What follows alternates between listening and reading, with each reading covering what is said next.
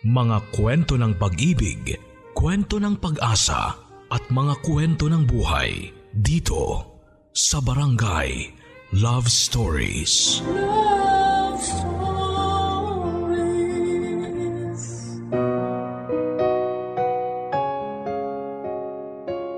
Sa panahon ngayon kung saan kaliwat kanan na ang mga taong marurupok. Hindi nakapagtataka kung bakit marami sa atin ang agad na nahuhulog ang loob sa mga taong nabigyan ng magandang itsura.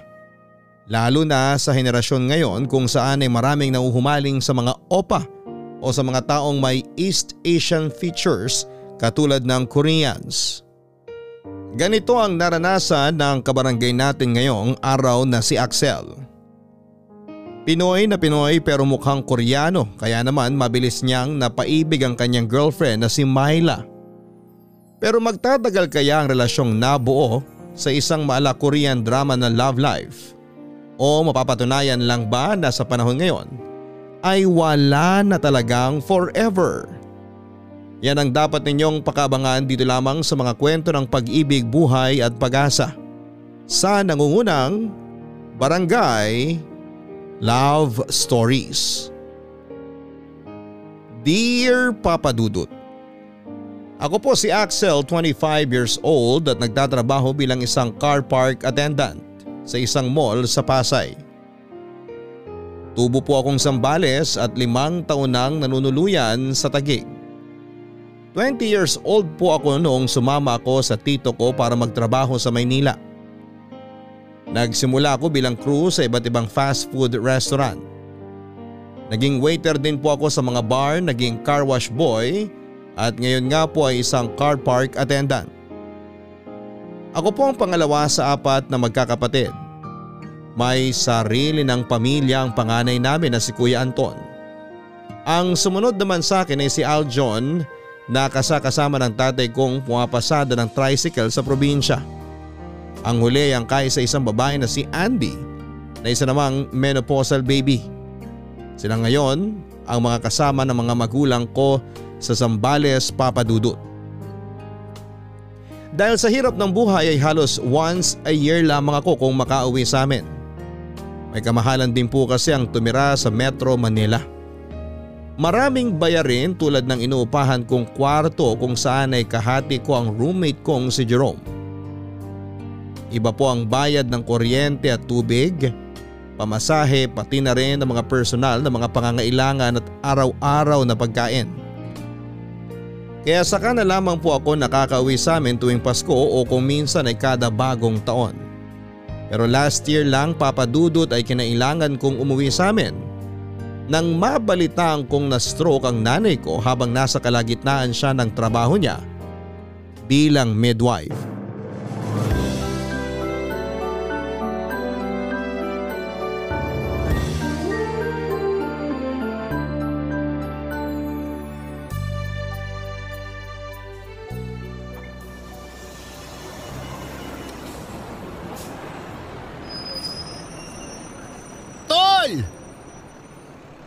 Kuya, kanina ka pa naghihintay? Hindi na ako nakapag-reply sa tanong mo sa text kanina kung nasaan na ako. Na-empty bat na kasi ako eh. Ayos lang. Kararating ko lang din kanina. Uh, ano nangyari sa kapatid ko na dating sunog ang balat? Ang puti mo na ngayon ah. Siyempre, nag-glow up na ako. Di na kasi ako masyado nabibilad sa araw eh. Sa loob na ako ng mall nagtatrabaho ngayon. Nakakaputi ba ang tubig niyo doon sa Maynila? Pag-uwi ka naman minsan baka sakaling pumuti rin ako. Maligo ka kasi araw-araw para di ka maasim tingnan. Tingnan mo to. Kararating lang nakikipagbardagulan ka agad. Ay kuya, maiba pala tayo. Kumusta na si nanay? Ayos na siya. Stable naman ang lagay niya. Ano ba kasing nangyari? High blood ba si nanay? Hindi ko nga rin alam eh. Nasa trabaho ako noon nung tawagan ako ni tatay. Diabetic kasi si nanay tsaka mataas rin ang blood pressure niya. Mabuti nga, tapos ng mga anak yung pasyente niya bago siya na-stroke. Nagpapaanak siya nung na-stroke siya? Oo. Tsaka malapit lang din sila sa ospital noon kaya naitakbo kagad. Nag-home service na kasi si nanay. Sakto na sa kabilang kanto lang yung ospital kaya hindi malalay nangyari. Uy, ano raw ang sabi ng doktor? Wala naman bang masyadong naapektuhan sa kanya? Medyo hirap siyang igalaw yung left side niya pero maayos naman daw ng therapy. Buti na lang nakapangasawa ako ng nurse. Kaya may mas maalam na nagbabantay kay nanay ngayon. Mabuti naman kung ganun. Sabi ko naman sa iyo eh, huwag ka na umuwi kasi okay na si nanay. Masyado lang kasi nagpanik nung si tatay kaya kanya tinawagan. Hayaan mo na si tatay. Mabuti na rin yun para naman makasama ko sila. Tagal ko na rin hindi nakakauwi lalo na nagka-pandemic pa. Sa bagay, miss ka na nila nanay at tatay. Eh ikaw kuya, kumusta naman buhay-buhay? Eto, nakatira pa rin kami kina nanay. Hindi na kami makabukod-bukod sa hirap ng buhay. Tsaka request na rin nila nanay na doon na lang kami tumira sa bahay para makasama nila mga apo nila. Construction ka pa rin? Oo, kaya nga mas lalo akong nangitim eh. Di bali ng maitim, may muscles naman, di ba? Ikaw nga, ganda na ng katawan, guwapings pa. Totoo siguro yung biro nila nanay no na ampun ka lang. Ah, talagang gusto mo ng bardagulan ha? Joke lang, wala akong laban sa'yo eh. Ikaw dapat ang kumustahin ko. Kina tito ko pa rin ba tumutuloy hanggang ngayon? Hindi na. Matagal na akong umalis kina tito. Nakakahiya na rin kasi, alam mo naman, ang laki ng pamilya nun. Saan ka nakatira ngayon? Sa Tagig. May katrabaho ako na naghahanap din doon ng matutuluyan kaya ayun, nangupahan kaming dalawa para may kahati ako sa upa. Ah, parang roommate. Oo, parang ganun. Kailangan mo magtipid kapag nasa Maynila ka eh. Pati rin naman dito sa probinsya. Eh, love life, may asawa ka na? Asawa? Wala pa no? Tingin mo sa akin, magpapakasal ako ng hindi alam ni nanay at tatay? Malay ko kung may kalivin ka na doon sa tinutuluyan mo sa tagig. Roommate nga lang yun. Ano ba? Ang tanong, yung roommate ba na yan, babae o lalaki? Sira ulo, edi syempre lalaki. Tara na nga, baka kung saan pa mapunta tong usapan na to eh. Tara, nasa likod yung tricycle.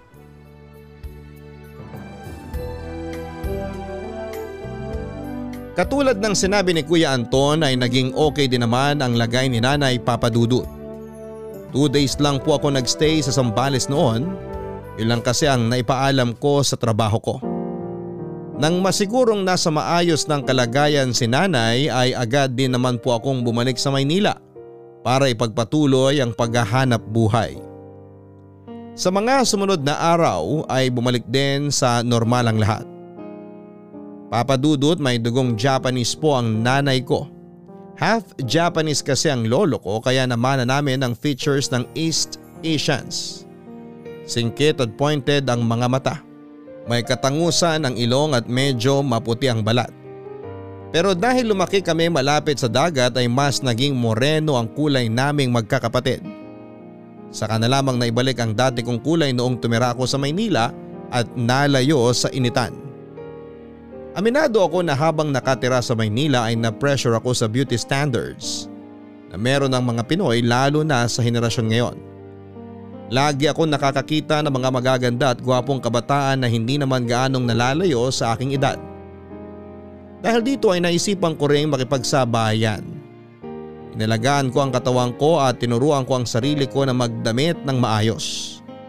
Sinubukan ko rin pong maglagay ng beauty products sa muka na siyang lalong nagpa-enhance sa features ko.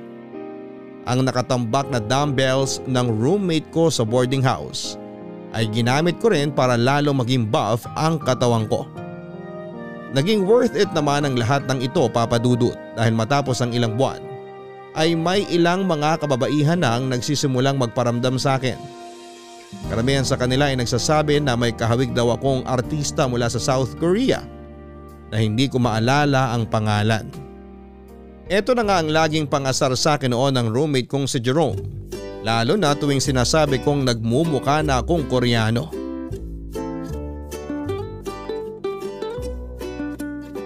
Opa, nasan ko na pala sa yung bayad ko sa upa at kuryente. Natanggap mo ba? Oh, magsisimula ka na naman dyan sa opa-opa mo ha. Oh, bakit? Di ba nga sabi ng mga chicks kawig mo raw si... Ah... Kim... Kim something, basta yung artistang koreano. Ewan ko sa'yo. Oo, nakuha ko na yung transfer mo. Nakapagbayad na ako ng kuryente. Yung upa naman bukas ko na babayaran.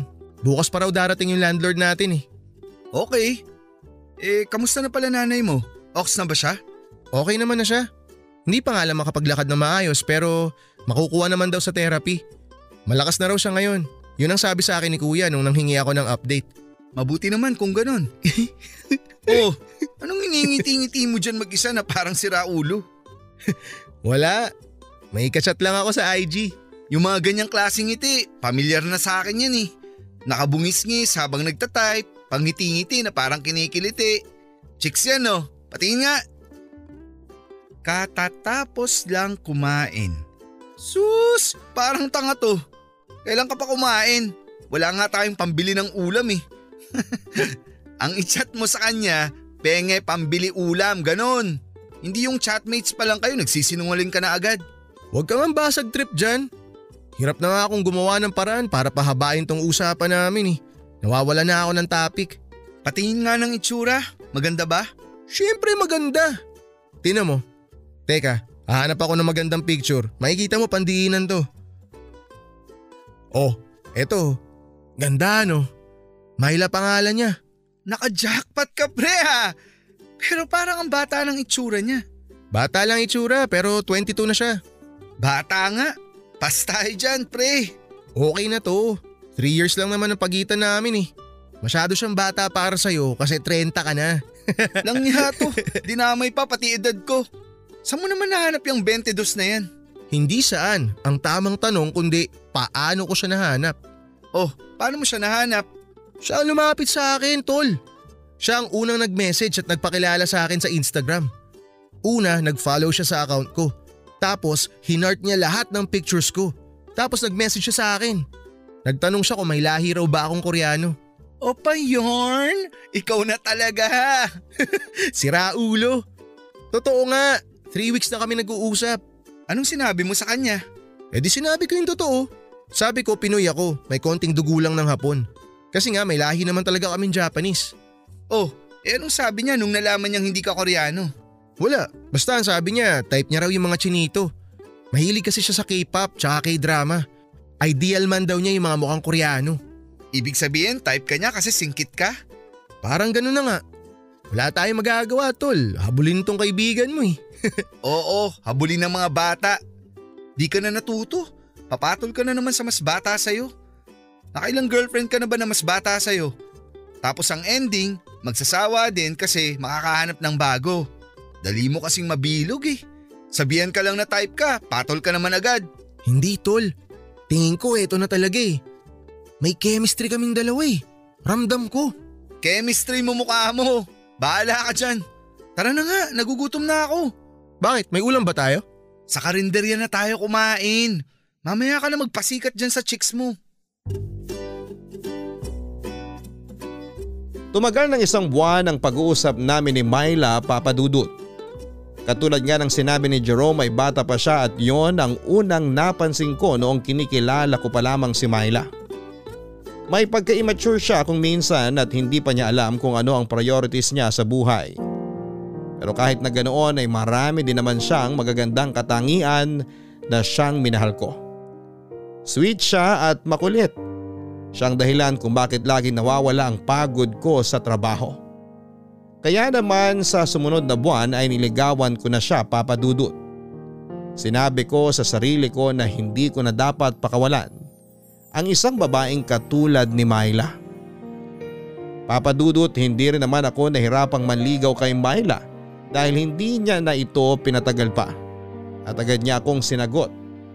Simula noong naging kami ay ramdam na ramdam ko ang mainit niyang pagtanggap sa akin. Super proud siya na ako ang naging boyfriend niya. Sa katunayan ay halos lahat ng post niya sa Facebook ay kasama ako. Lagi siyang nag-update ng pictures naming dalawa. Laging tungkol sa relasyon namin ang laman ng mga stories niya. Dahil dito kahit na hindi naman ako koreano ay pinanindigan ko ang pagiging opa para sa girlfriend ko. Inaral ko kung paano manamit ang mga sikat na K-pop idols, kung paano sila umasta at pumorma. Sa ginawa ko ay mas lalo tuloy na in love sa akin si Myla. Pero katulad ng ibang relasyon ay hindi bawat oras ay masaya kayong dalawa. Dumating din ang araw kung saan ay nagkaroon kami ng problema ni Myla. Nagsimula ang lahat nung makatanggap ako ng tawag mula sa kapatid ko Pinapauwi niya ako noon ng Sambales, Papadudot. Dahil na-stroke ulit si nanay at sa pagkakataong yon ay malalaraw ang naging lagay niya. Barangay Love Stories. Barangay Love Stories. Mahigit limang taon na rin hindi ko nakapiling ng maayos si nanay papadudot. Kaya naman noong nabalitaan kong na-stroke ulit siya ay sobra-sobrang naging pag-aalala ko. Nagmadali po akong umuwi ng Sambales dahil sa huling pag-uusap namin ng kapatid ko ay hindi na raw maganda ang lagay ni nanay. Pangatlong stroke na pala ito simula ng huling uwi ko. Hindi lamang ako sinabihan nila kuya dahil ayaw nila akong mag-alala. Pero sa pagkakataong yon ay lumala na raw ang kalagayan ni nanay. Kaya ipinaalam na nila sa akin ang katotohanan. Habang nasa bus pa uwi ay paulit-ulit ang dasal ko na sana ay walang masamang mangyari sa nanay ko. Ang totoo niyan ay mamas boy ako o papadudot. May pagka-strict na si nanay at masungit samantalang ako ay matigas naman ang ulo.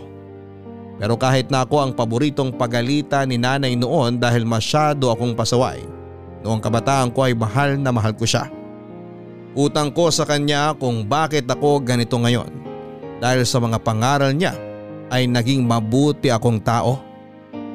Pagka uwi ko ay naawa ko sa nakita kong itsura ni nanay. Bedridden na siya at sobrang laki na ng ipinayat nito. Hindi na rin siya makapagsalita ng maayos nang makita ko ang sitwasyon niya ay nag-decide akong mag-resign sa trabaho at pansamantalang magstay sa bahay para ako mismo ang mag-alaga sa nanay ko. Kahit yun na lamang ang magagawa ko para makabawi sa ilang taong pagkawala ko sa bahay. Pero dahil sa biglang desisyon na ginawa ko ay hindi naging maganda ang pagtanggap dito ng girlfriend kong si Myla.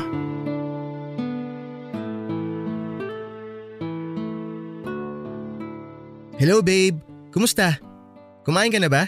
Hindi pa nga eh, may tinatapos akong k-drama kaso bigla kang tumawag. Kumain ka na, baka malipasan ka ng gutom niyan. Kararating ko lang dito sa Zambales kaninang umaga. Miss na kita agad. Kailan lang balik mo rito? Ah, ang totoo niyan babe, baka matagalan ako rito sa probinsya eh. Ha? Bakit naman? Kailangan kong alagaan si nanay. Sobrang payat na niya. Nakakainis nga eh kasi ngayon lang nila sinabi sa akin yung totoong lagay niya. Pero ang sabi mo sa akin, bibisitahin mo lang ang nanay mo. Sabi mo, i-check mo lang kung okay siya. Yun nga ang problema eh. Hindi siya okay babe. Kaya kailangan ko talaga magstay muna dito para mabantayan ko siya. Paano yung trabaho mo rito sa Manila? Nagpaalam na ako sa boss ko. Magsisend na lang ako ng resignation letter para maging official. Ano ba yan? Ano ginagawa ng mga kapatid mo? Bakit hindi sila mag-alaga sa nanay nyo? Eh babe, may kanya-kanya na kasi silang pinagkakaabalahan eh. Yung kuya ko may sarili ng pamilya na inaalagaan. Yung sumunod sa akin pumapasada ng tricycle kasama si tatay. Yung bunso naman nag-aaral. Kaya ako na lang yung magsasakripisyo para bantayan si nanay. Eh paano ko? Paano tayo? Babe, pasensya ka na. Ha? LDR na muna tayo. Pero wag kang mag-alala. Ilang oras lang naman ang biyahe mula Zambales papuntang Manila eh. Luluwas-luwas na lang ako para magkita pa rin tayo. Tatagal ba yan ng isang buwan? Sa totoo lang, hindi ko alam eh. Hindi ako sigurado. Kapag medyo umayos na yung lagay ni nanay, babalik din naman ako agad. So sinasabi mo sa akin na walang kasiguruhan kung babalik ka pa rito o hindi? Paano kapag hindi gumaling yung nanay mo? E di hindi ka na babalik. Babe, huwag naman ganun. Gagaling si nanay. Magtiwala ka lang. Ipag-pray na lang natin siya na sana umayos na ang lagay niya sa lalong madaling panahon para makabalik na rin ako agad sa Manila.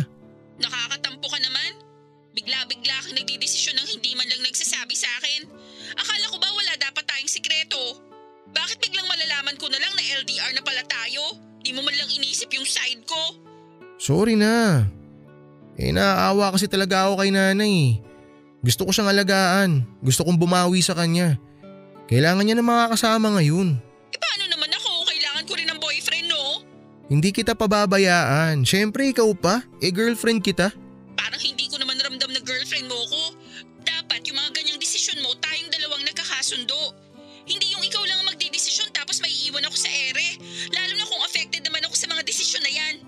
Sorry na. Di mo ba mapapalampas tong pagkakamali ko na to? Nakakawalang gana. Wala Uy, kumain ka. Babe, sorry na talaga kung hindi ako nakapagpaalam sa'yo na maayos. Malungkot na nga ako kasi hindi ako nakabili ng ticket sa concert ng favorite K-pop group ko tapos dumagdag ka pa. Babawi ako sa'yo, promise. Eh, paano kung bilang kita ng ticket na gusto mo? Patatawarin mo na ba ako?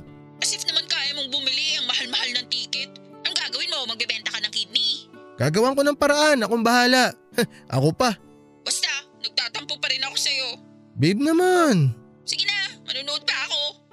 Okay, sige, enjoy ka sa panonood ah. Good night.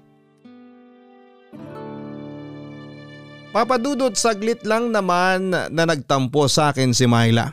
Matapos kong ma-explain sa kanya ng maigi ang sitwasyon ko ay wala din naman siyang choice.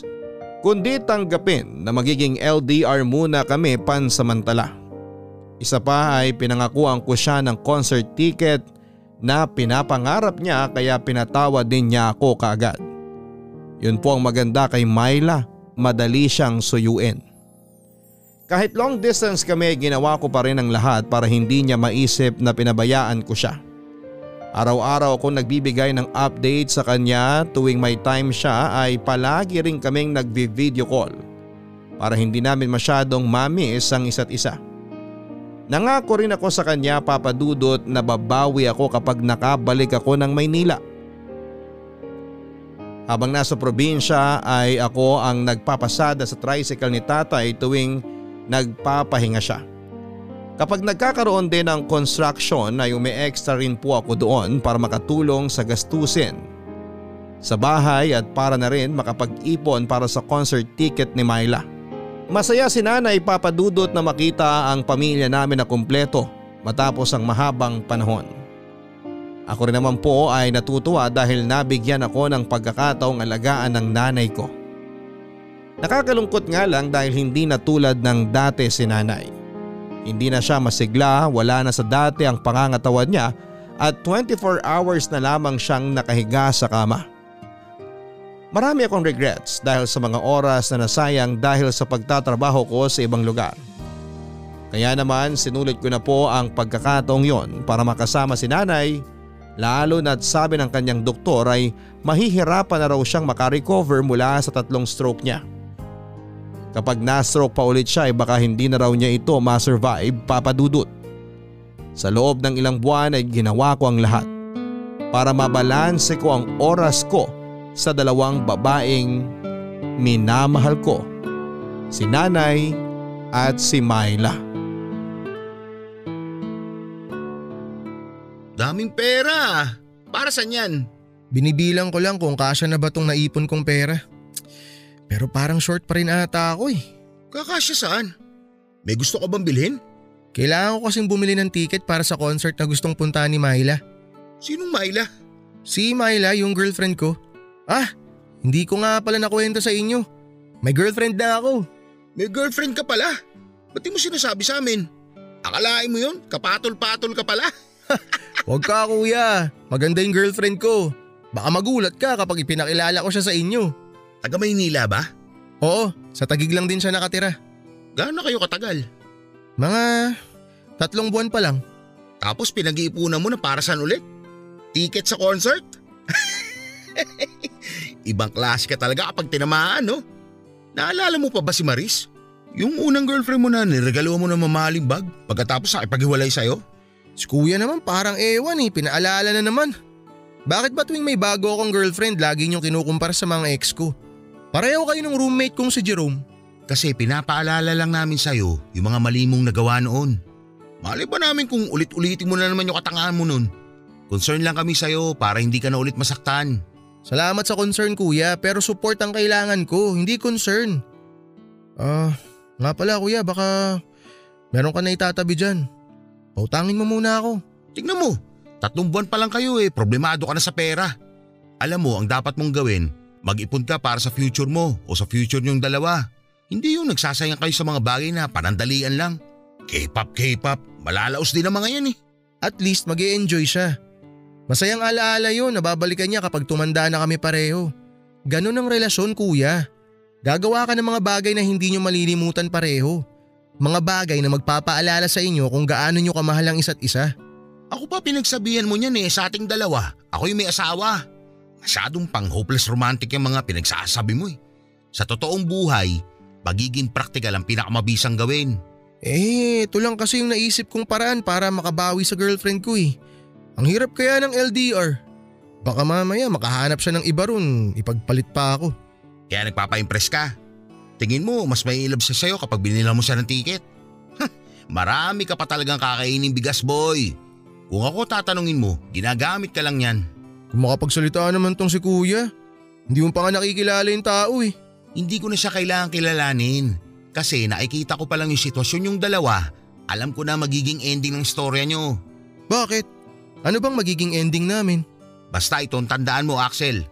Kung mahal ka talaga ng girlfriend mo, maiintindihan niya kung sakali mang hindi mo siya mabibilan ng concert ticket. Alam niya naman siguro na hindi ka mayaman, di ba? Pero na lang kung nagpapanggap ka milyonaryo sa kanya. Alam niya ang estado ng buhay ko kuya. Kaya ako nga siya nagustuhan eh kasi minahal niya ako kahit ganito lang ako. O eh kung alam niya ang estado mo, edi mas lalo maiintindihan ka niya. Huwag mo masyadong sundin ang layaw ng girlfriend mo. Huwag ka masyadong bigay ng bigay. Tapos wala ka rin naman palang natatanggap pabalik. Mamaya masanay siyang tanggap ng tanggap tapos kapag wala ka na maibigay, bigla kang aayawan. Ang killjoy naman ni kuya eh. Hayaan mo na lang kaming mag-enjoy. Payong kuya lang naman yun. Ayaw lang kita magsayang ng oras at pera sa maling tao. Matanda na ako kuya. Alam ko na ginagawa ko. O siya, alam na kong alam. Eh magkano ba kulang? Ay, sandali. Check ko lang ulit yung presyo ng ticket. Kuya, papahiramin mo ba ako? Huwag kang mag-alala kuya. Babayaran naman kita agad eh.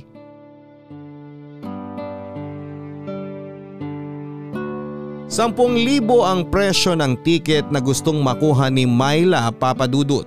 Mas maganda raw kasi ang view kapag yon ang kinuha niya.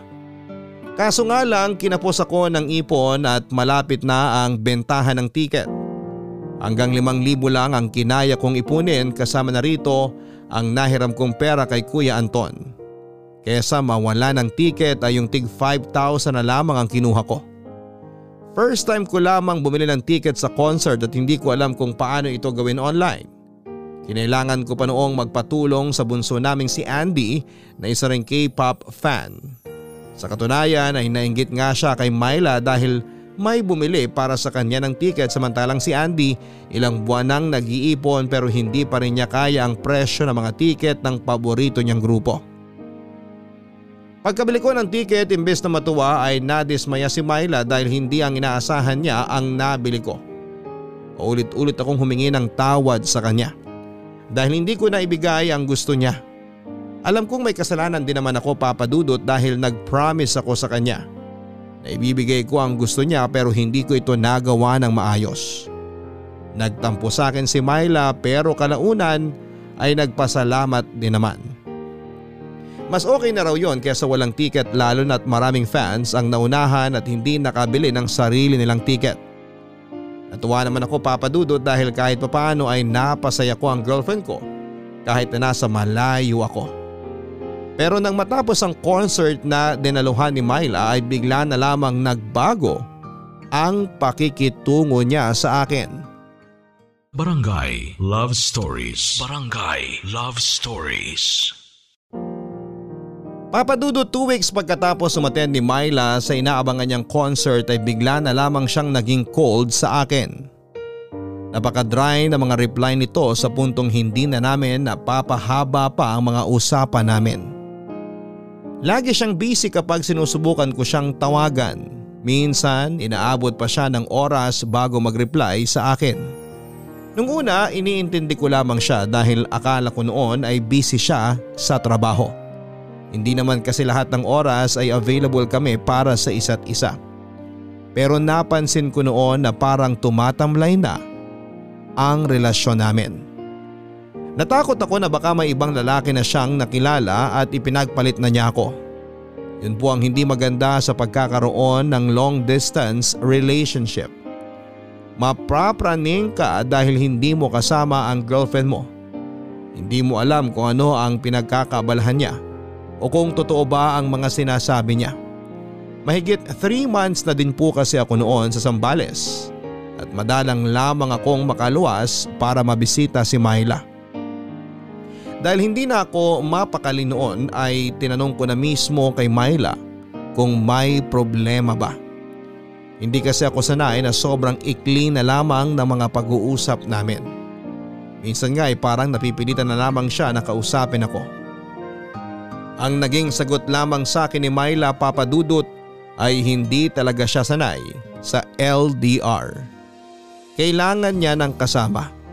Gusto niya ng boyfriend na nahahawakan niya. Nakikita na pupuntahan kung kailan niya gusto.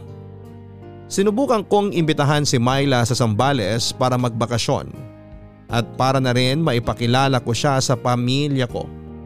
Pero hindi siya pumayag dahil may trabaho raw siya. Sa sobrang pag-aalala ko para sa relasyon namin papadudot ay nagpaalam muna ako kay nanay para puntahan si Myla sa Maynila at ayusin ang relasyon namin.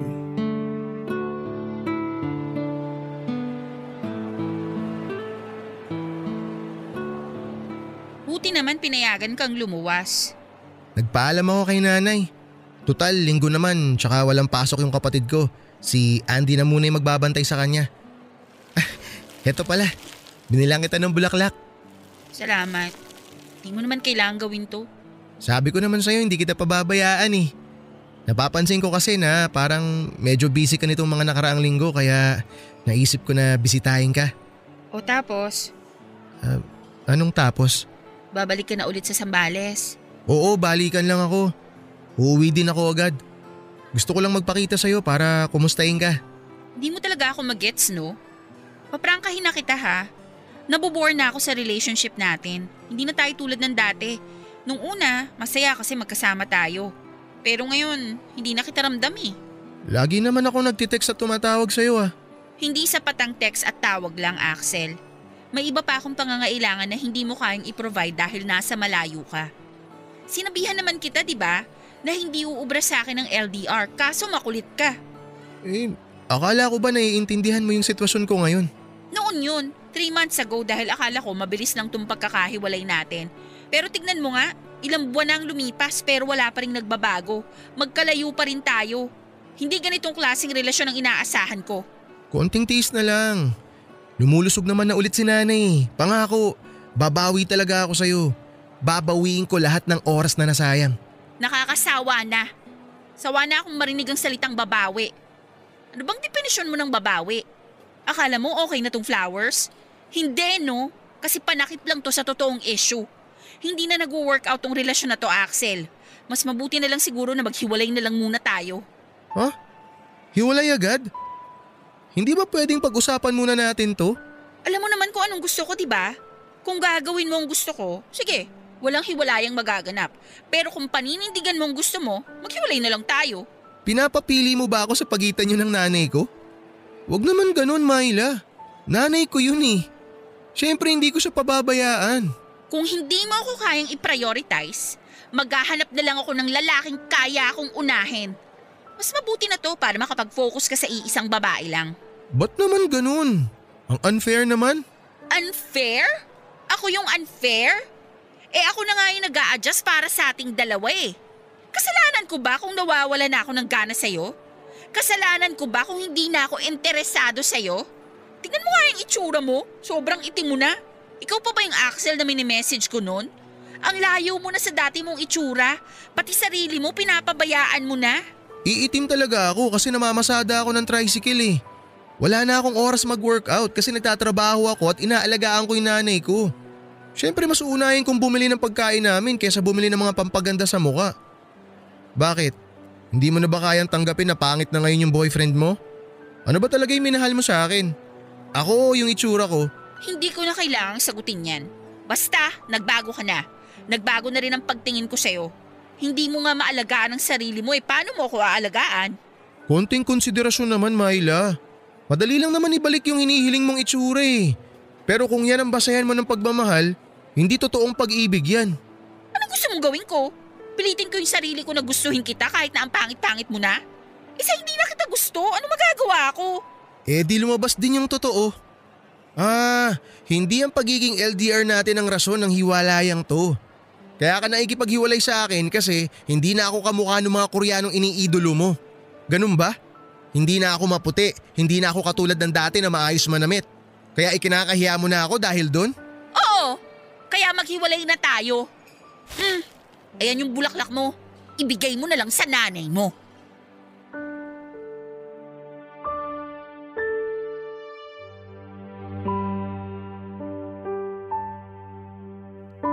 Sobrang nasaktan ako noong malamang kong looks lang pala ang habol sa akin ni Myla papadudot.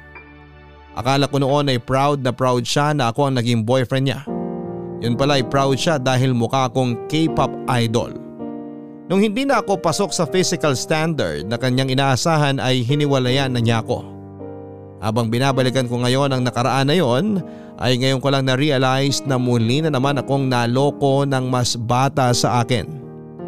Siguro nga ay tama si Jerome na hindi para sa akin ang pakikipagrelasyon sa mas bata kesa sa akin.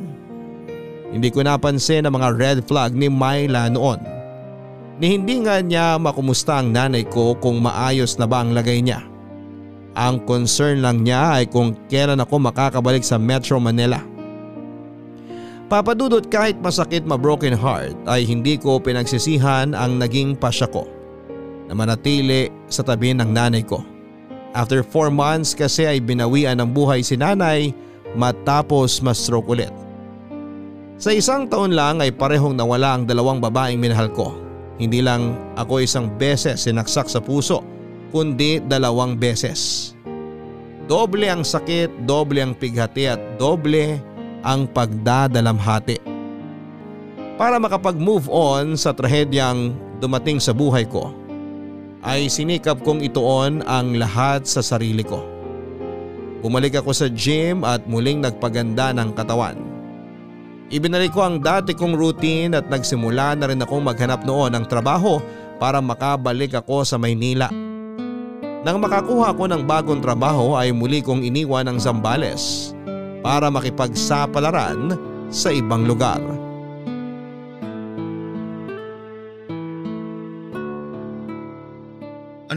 Tuloy na ba ang alis mo bukas?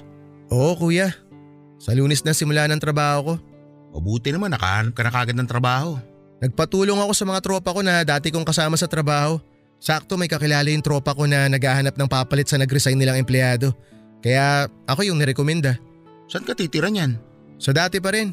Wala namang nahanap na bagong roommate si Jerome kaya ako na lang ulit. Ayaw mo ba talagang dito na lang magtrabaho? Mahirap ang buhay sa Manila kuya pero mas maganda kasi minimum wage dun eh. Kesa dito na provincial rate lang. Tsaka nasanay na ako sa buhay dun. Nandun din yung mga kaibigan ko eh. O ito, baunin mo to para may pera kang panimula. Huh? Wag na kuya. Ang dami ko na ngang utang sa'yo eh. Hindi ko pa nga nababayaran yung pinahiram mo sa akin na idinagdag ko pambili ng ticket. Bayaran mo na lang kapag nakaluwag-luwag ka. Salamat kuya. Walang anuman.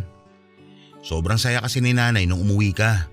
Alam ko masaya siya ngayon dahil nabuo ang pamilya natin kahit sa mga huling sandali niya. Alam mo naman na mahal na mahal ko si nanay. Kaya nga malaki ang pasasalamat ko na umuwi ka kahit na si nanay ang dahilan kung bakit ka umalis ng Sambales. Matagal na yun. Nagkapatawaran na rin kami ni nanay tungkol sa nangyari noon. Isa pa, kasalanan ko naman eh. Sa ating magkakapatid, maliban kay Andy, ako lang yung walang trabaho. Ako yung batugan, palamunin, walang ginagawa kundi lumabas kasama ang barkada. Puro sakit ng ulo lang ang dala ko kay nanay noon kaya naiintindihan ko siya kung bakit niya nagawa yun. Kahit na, bata ka pa noon. Hindi ka dapat niya pinalayas. Nagkasagutan rin kami ni nanay noon eh dahil sa ginawa niya sa'yo. Gusto sana kitang puntahan sa Maynila noon para pauwiin pero pinigilan niya ako. Tama naman yung ginawa niya kuya. Kung hindi dahil doon, hindi ako magbabago. Marami ako natutunan simula nung mapalayas ako. Natuto akong dumiskarte, natuto akong magbanat ng buto. Natuto akong tumayo sa sarili kong mga paa. Hindi ako magmamature kung hindi dahil sa mga ginawa ni nanay. Basta, gusto kong malaman mo na proud ako sa'yo kahit na medyo may pagkatanga ka pagdating sa love life. Kuya naman eh, kahit kailan basag trip ka talaga. Okay na sana yung unang sinabi mo eh, sumigunda ka pa. o basta mag-iingat ka dun ha. Sa pagkakataong to, sarili mo naman ang pagbigyan mo. Huwag mo kaming alalahanin dito sa Sambales. Ako nang bahala sa pamilya natin. Ang mahalaga, maibigay mo sa sarili mo mga bagay na gusto mo. Dahil alam kong hindi naging maganda ang kabataan natin. Thank you talaga kuya. Basta, wag nang papautos mas bata sa'yo ha. Okay na yung mga ex mo bilang aral. Huwag ka na sanang makalimot sa mga dating kabubuhan. Oo na, hindi na ako magpapakatanga sa pag-ibig. Mag-iingat na ako next time sa pagpili ng susunod kong girlfriend. Yan, mabuti naman. Saka sa susunod, pakilala mo naman sa amin.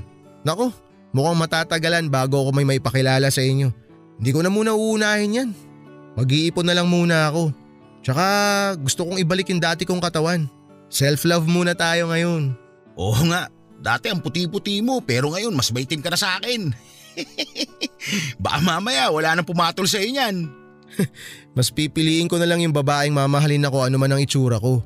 Payat, mataba, maitim, maputi. Nagbabago naman ang katawan at itsura eh. Kaya kung panlabas lang na anyo ang hanap nila, wag na lang ako. Iba na lang. Ayan, may pagbabago na rin sa wakas. Gamitin mo ang utak mo minsan para hindi nababasag yung puso mo. Huwag ka nang papadala sa mga magagandang chicks. Piliin mo yung pipiliin ka sa hirap man o ginawa. Alam ko na yan kuya, natuto na ako. Ay sana nga. O sige na kuya, mag-ayos pa ako ng gamit eh. Baga pa biyahe ko bukas. O sige sige, ako naman matutulog na.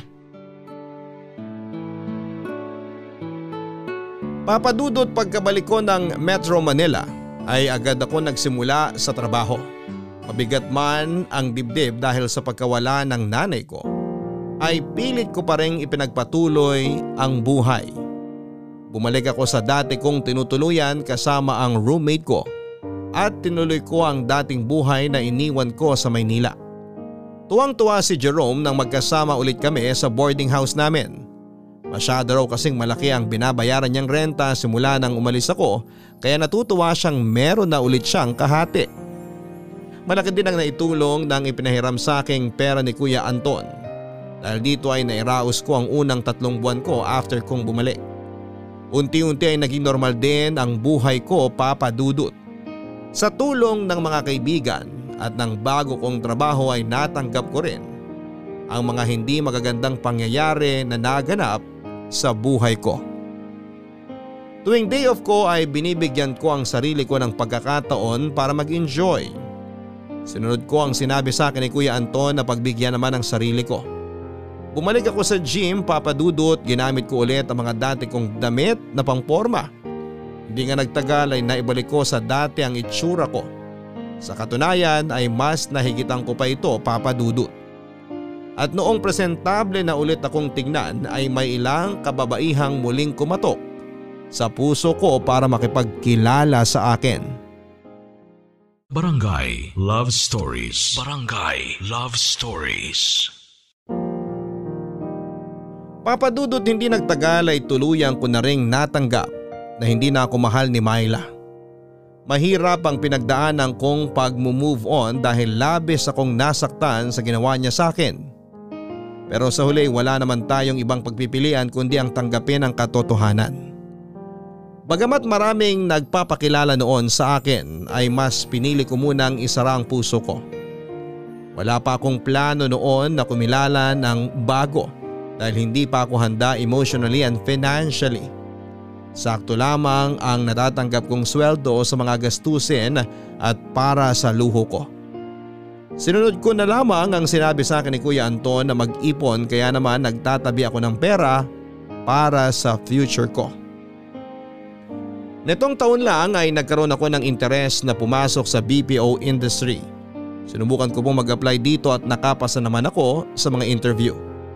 Agad akong isinabak sa training sa loob ng tatlong buwan at kalaunan ay nakapasok ako bilang isang call center agent papadudot. Sa tulong po ng trabahong ito ay mas lalong gumanda ng bahagya ang buhay ko. Mas mabilis akong nakaipon at mas lumaki na rin ang naibibigay kong buwan ng pera ni tatay sa Zambales. Nakalipat na rin ako sa mas maayos na tirahan.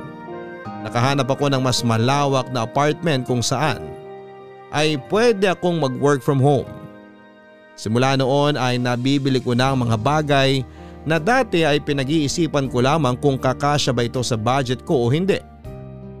Sa pagganda ng estado ko sa buhay papadudot ay nag-decide ako na sumubok ulit na makipagrelasyon. Pinagbigyan ko ang sarili ko na kumilala ulit ng taong mamahalin. Hanggang sa isang babae ang pinakilala sa akin ng dati kong roommate na si Jerome.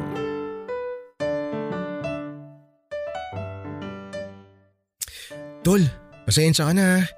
Kagigising ko lang kanina nung tumawag ka. Tagal mo namang mag-ayos. Kanina pa ako naghihintay dito eh. Nahirapan kasi ako mamili ng isusuot eh. O ano, okay na ba to? Polo tsaka kaki? Oo, ayos na yan. Hindi naman judgmental si Erica eh. Hindi nga pero syempre kailangan maganda maging first impression niya sa akin. First time lang namin magmimit eh. Ngayon mo lang siya inayang mag-date?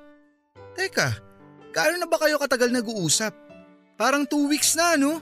Nung binigay ko sa yung IG niya? Oo mga ganun, mahigit two weeks na. Tapos ngayon mo lang siya inayang makipag-date? Ang hina mo naman. Eh natuto na kasi ako. Hindi na ako padalos-dalos ngayon katulad ng dati. Gusto ko munang kilalanin yung tao tsaka malaman yung totoong motibo niya bago ako magtiwala ulit. Maniwala ka sa akin. Sure ball na tong si Erica. Hindi naman kita ipapakilala sa kung sino-sino lang. Siyempre, sanggang dikit mo ako eh. Hindi ko alam eh pero parang masyado siyang mataas para sa akin. Di ko magets. Paano masyadong mataas para sa'yo? Ang ibig kong sabihin sa mataas parang hindi kami magkapantay, di kami level ganun. Tinan mo nga yung Instagram niya, mukha siyang yayamanin. Parang masyado siyang high maintenance para sa akin. Social ang datingan niya tapos ako tinan mo, ganito lang ako. Anong ganyan ka lang? Hindi mo ba alam na patay na patay sa'yo si Erica? Pre, mga chinito ang kainaan nun. Ayan na naman tayo eh. Lagi lang naman silang nagkakagusto dahil sa mata ko. Paano kung hindi ako chinito? Di hindi na ako nagustuhan ni Erica. Kaya nga may tinatawag na talking stage eh. Pero kilalanin niyo ang bawat isa. Kung hindi mag-work, edi next. Ikaw naman, parang first time mo lang makipag-date ah. Ayoko na lang kasing masaktan ulit. Nakakapagod na eh. Naiintindihan naman kita. Takot ka na ma-broken heart ulit. Pero kung hindi ka gagalaw, hindi ka na makakapag-asawa niyan. Oo, alam ko. Kaya nga ako nandito ngayon, di ba? Ready na ako makipag-date ulit. Alam mo, matagal na tayong roommates. Kaya kilalang kilala na kita. Alam na alam ko yung mga bagay na gusto mo. Yung mga ayaw mo, pangarap mo, pati nga oras ng pagtulog mo, alam ko eh. Ganon din si Erica. Kababata ko yun. Classmate ko siya mula high school hanggang college. Kaya alam ko yung mga tipo niya. Alam ko kung anong hinahanap niya sa lalaki. Pre, maniwala ka sa akin. Compatible kayong dalawa. Pasok na pasok kayo sa standards ng isa't isa. Kaya wag mo nang pakawalan tong opportunity na to. Minsan na nga lang ako maging wingman mo eh. Ngayon ka pa natakot? Oo na, sige na. Tiwala na ako sa'yo. Pero syempre, hindi ko lang din naman maiwasang kabahan. Paano kung hindi ako pasok sa standards niya? Down to earth naman si Erica eh. Oo, anak mayaman siya. Pero tulad mo, independent rin siya. Hindi siya materialistic katulad ng ex mo. Mature mag-isip yun. At higit sa lahat, mas matanda kaysa sayo. Kaya aalagaan niya ang puso mo. Tingin mo, tol, papasa ako sa kanya? Para naman ako nagsisales talk dito eh. Paulit-ulit na ako. Nakapag-usap na nga kami ni Erica. Gusto ka niya. Hindi lang yung pagiging chinito mo, kundi gusto rin niya yung personality mo. Ilang weeks pa lang kayo nagchat-chat pero na-inlove na raw siya sa paraan kung paano mo itaguyod ang sarili mo. Gusto rin niya yung pananaw mo sa buhay. O sige na, sige na. Naniniwala na ako sa'yo. Pero hindi pa rin nawawala yung kaba ko eh. Liga na nga, alis na tayo. Baka matraffic pa tayo sa daan. Hindi ako sasama. Ano ko, tatay mo na iatid ka sa first date mo? Gagawin mo pa akong chaperon eh. Nagpunta lang ako rito kasi hindi ka nagre-reply sa text ko. Alam ko na tulog ka na naman kaya pinuntahan kita rito para gisingin. Ah, ganun ba? O eh sige, mauna na ako. Good luck na lang sa akin. Basta, best foot forward ha. Number one rule sa date. Bawal banggitin ang mga ex. Alam ko na yan. O sige, larga na. Balitaan mo ako ha. Sige, ingat ka. Balitaan kita mamaya.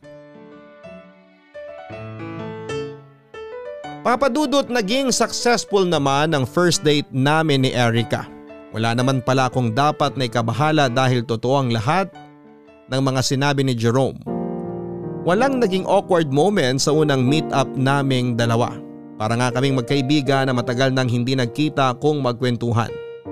Kung gaano kami kadaldal sa chat ay ganoon din kami sa personal. Marami kami napag-usapan mula sa pamilya, sa mga pangarap namin sa buhay, insecurities, pati na rin ang past relationships. Nautos ni Jerome ay huwag naming pag-usapan.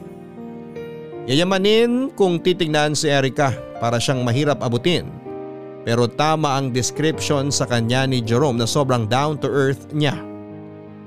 Gumagaan ang pakiramdam ko tuwing kasama ko siya. Wala siyang kaarte-arte sa katawan Napaka-humble niya at napakabait sa mga tao. Noong magkasama kami ay hindi ko ramdam ang pagkakalayo namin ng estado sa buhay. Nang mga oras na yon ay pantay kami at walang mas lamang, walang mas mababa. Napag-usapan rin namin ni Erica ang tungkol sa relasyon naming dalawa papadudod. Inamin niya na may gusto siya sa akin pero hindi naman siya nagmamadali. Katulad ko ay ayaw rin niyang pumasok sa relasyon ng padalos-dalos. Gusto raw muna niya akong kilalanin at yun din naman ang gusto kong gawin sa kanya. Papadudot halos limang buwan din kaming nag-date hanggang sa pareho kaming nag-decide na gawin ng legal ang relasyon naming dalawa. Pero kung kailan naging kami na ni Erica ay saka naman nagparamdam ang isang babae mula sa past ko.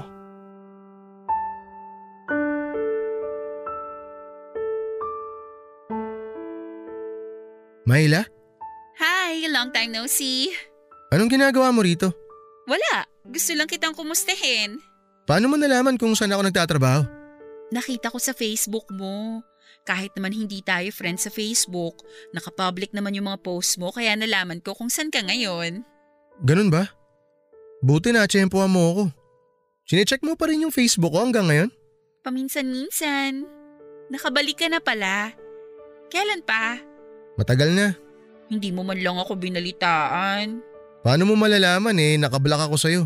Binlock mo ako sa lahat ng social media mo nung nakipaghiwalay ka sa akin. Na-unblock na kita. Kaya ako nga nalaman na nakabalikan na pala ng Metro Manila. Ano bang sadya mo? Bakit mo ako pinuntahan dito? Nag-message ako sa'yo kaso hindi mo pa nasisin yung chat ko. Kaya pinuntahan na lang kita. Baka siguro nasa spam message kaya hindi ko nabasa. Ano ba yung gusto mong sabihin? Gusto ko lang mag-sorry sa nagawa ko. Hindi tama yung ginamit kong rason noon para makipaghiwalay sa'yo. Wala na yun. Nakapag-move on na ako. Ako, hindi pa. Ano ang ibig mong sabihin? Axel, mahal pa rin kita. Gusto pa rin kita. Pwede bang bumalik na lang tayo sa dati? Sobrang miss na kita eh. Sakto, nandito ka na. Wala na tayong problema. Ganun lang ba talaga kadali sa'yo ang lahat? Aalis ka tapos papasok ka na lang sa buhay ko ulit kung kailan mo gusto? Sorry Myla, pero hindi na pwedeng maging tayo. Hindi mo na ba ako mahal? Hindi yun ang issue dito eh. Ang dapat na tanungin mo, yung sarili mo. Mahal mo ba talaga ako? O mahal mo lang yung nakikita mo sa akin? Mahal kita. Mahal ko ang buong pagkatao mo. Talaga ba? Mahal mo buong pagkatao ko? Bakit parang iba naman yung naramdaman ko? Bakit parang hindi naman ganyan yung ipinakita mo nung kailangan ko ng karamay? Imbis na damayan mo ako nun, anong ginawa mo? Pinapili mo ako kung sinanay ba o ikaw ang mas pipiliin kong makasama. Sinanay ang pinili ko at hanggang ngayon siya pa rin ang pipiliin ko. Eh, hindi ka nga nag-alala sa nanay ko eh. Alam mo ba kung bakit nandito na ako ulit ngayon? Kasi wala na si nanay. Patay na siya. Kaya sobrang proud ako sa sarili ko eh na pinili ko yung tamang tao. Sorry, hindi ko alam. Nakikiramay ako. Pero nagawa ko lang naman yun kasi mahal kita. Sobrang miss na miss na kita noon. Wala nang magagawa yung sorry mo. Hindi na magbabago ang pasya ko. Tapos na tayo, Myla. Ganun na lang ba? Basta mo na lang itatapon ang mga pinagsamahan nating dalawa? Paano na yung mga promises natin sa isa't isa? Hindi ako nagtapon nun, Myla. Ikaw. Huwag mong ipasa sa akin ang mga ginawa mo noon dahil magkaiba tayo ng rason. Hindi mo na ba talaga ako pagbibigyan? Pasensya ka na. Pero hindi na. Pero bakit? Bakit? Dahil ayoko sa babaeng hihiwalayan ako dahil lang nagbago na ang itsura ko. Ayoko sa babaeng papipiliin ako sa pagitan niya at ng pamilya ko. Gusto ko ng girlfriend na mamahalin ako kahit pangit na ako, kahit kulubot na ako.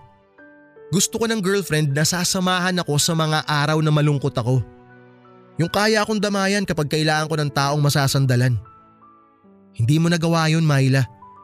Ang ginawa mo, iniiwan mo ako. Kaya nga humihingi ako ng tawad, di ba? Eto na nga oh, binababaan ko na yung pride ko para humingi ng second chance. Ang hirap mo naman kausap. Hayaan na natin sa nakaraan yung mga nangyari. Magsimula na lang tayo ulit. Hindi na kita mahal. May mahal na akong iba. At hindi ikaw yun. Tama ka. Hayaan na lang natin sa nakaraan lahat na nangyari. Kasama ka na ron. Kapal naman ang mukha mo. Basta ka, kala mo napaka-pogi mo ah. Hoy, para sabihin ko sa'yo, mukha kang tanga. Hindi ka gwapo, kaya wag ka mag-ilusyon dyan. Tsura nito. Oh, tapos ka na? Sige na. Umalis ka na. May trabaho pa ako.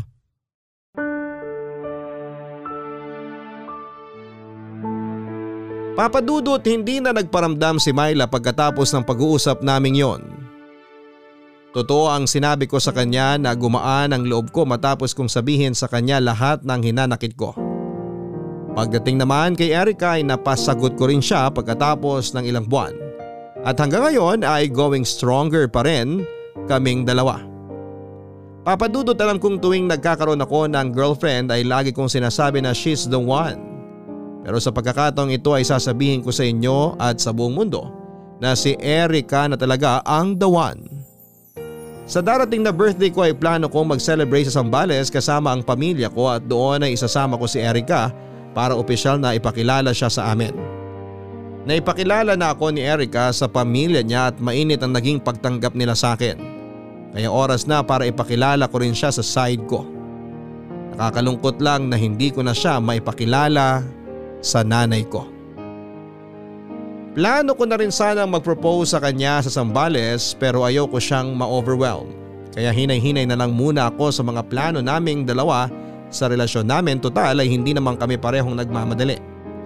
Sa ngayon ay naghahanda na ako sa paglipat ni Erica sa apartment ko at masaya ako na pareho na naming pinagpaplanuhan ang future naming dalawa. Bago ko tapusin ang sulat ko papadudot ay gusto ko lamang pasalamatan ang kaibigan at ka-roommate kong si Jerome dahil kung hindi sa kanya ay hindi ko makikilala ang pinakamamahal ko. Hanggang dito na lamang po ang kwento ko papadudot. Hanggang sa muli maraming salamat ang inyong forever kapuso at kabarangay, Axel. Hindi basihan ang itsura, tagal ng pagsasama o layo ninyo sa isa't isa. Dahil kapag nagmahal ka ng isang tao malayo man siya, nagbago man ang itsura niya ay tatanggapin mo ang lahat ng ito dahil gusto mo siyang makasama. Kaya dapat mga kabarangay ay huwag tayong padalos-dalos sa ating relasyon. Kilalanin nating mabuti ang mga taong pinapapasok natin sa ating puso para malaman kung ano ang tunay nilang motibo. Hanggang sa muli ako po ang inyong si Papa Dudut sa mga kwento ng pag-ibig, buhay at pag-asa sa Barangay Love Stories Number 1 Mga kwento ng pag-ibig, kwento ng pag-asa at mga kwento ng buhay dito sa Barangay Love Stories. Love Stories.